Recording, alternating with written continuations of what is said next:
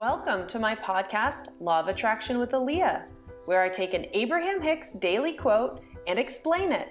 This is actually a recording from my YouTube channel where I post almost every day teaching Law of Attraction. If you want more, search for Fun with Law of Attraction on meetup.com where I teach almost every Sunday night. Good morning, it's Aaliyah again, January 3rd. Gonna look at the third quote, and this one is from Richard Bach. What the caterpillar calls the end of the world, the master calls a butterfly. To be honest, I had to give this one a good thought because there's a few different ways I could take this quote, but from a law of attraction perspective, it's kind of an observation. The caterpillar calls the end of the world, death, when he's approaching the cocoon phase.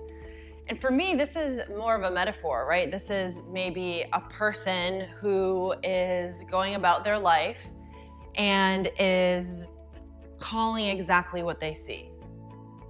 They see traffic, it's traffic. They see somebody who is mean, they see somebody who's mean. They get fired, it's bad news. They have a great time with a friend, they had a great time with a friend. And this is kind of the idea of most people in the world are happy when they're happy, they're not happy when they're not happy, and they're reacting to exactly what you see in the world. With law of attraction, that's kind of dangerous, right? Because law of attraction is saying whatever you see and whatever your energy is now, you're gonna get more of. So if you're in a situation that is hard or difficult and you are really stuck in that and you are only seeing what's in front of you, then it's going to be very, very difficult to get out of a rut of continual negative things happening, because now you're looking at something negative, now you're continuing to be a match of something negative, which means you're continuing to be a match of something negative.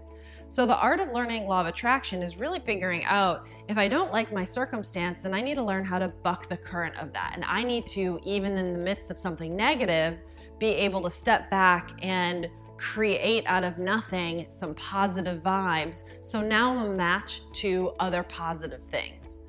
So this quote really is saying, the caterpillar is like most people, kind of going about their world, and when they call what they see, and they don't think this is positive or negative. They think it is real. And that's true, and you can definitely live your life this way, but it's also going to be very difficult to manifest or create anything really outside of what your current realm is.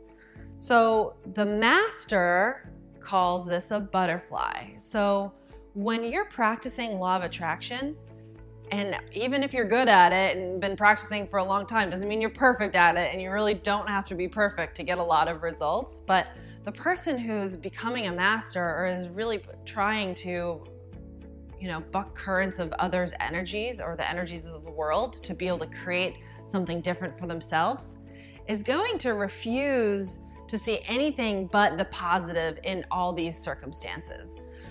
So the master calling it a butterfly is just showing that if you're doing this, whatever you see, you're going to maintain your good energy.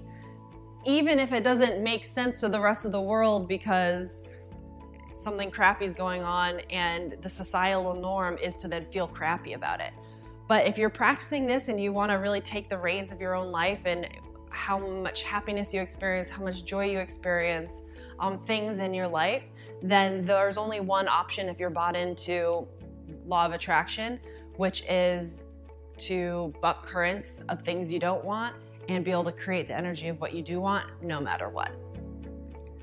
So that's today's quote. I hope you are liking this stuff and subscribe, and that some of this stuff is a little bit helpful. So thanks. We'll see you tomorrow.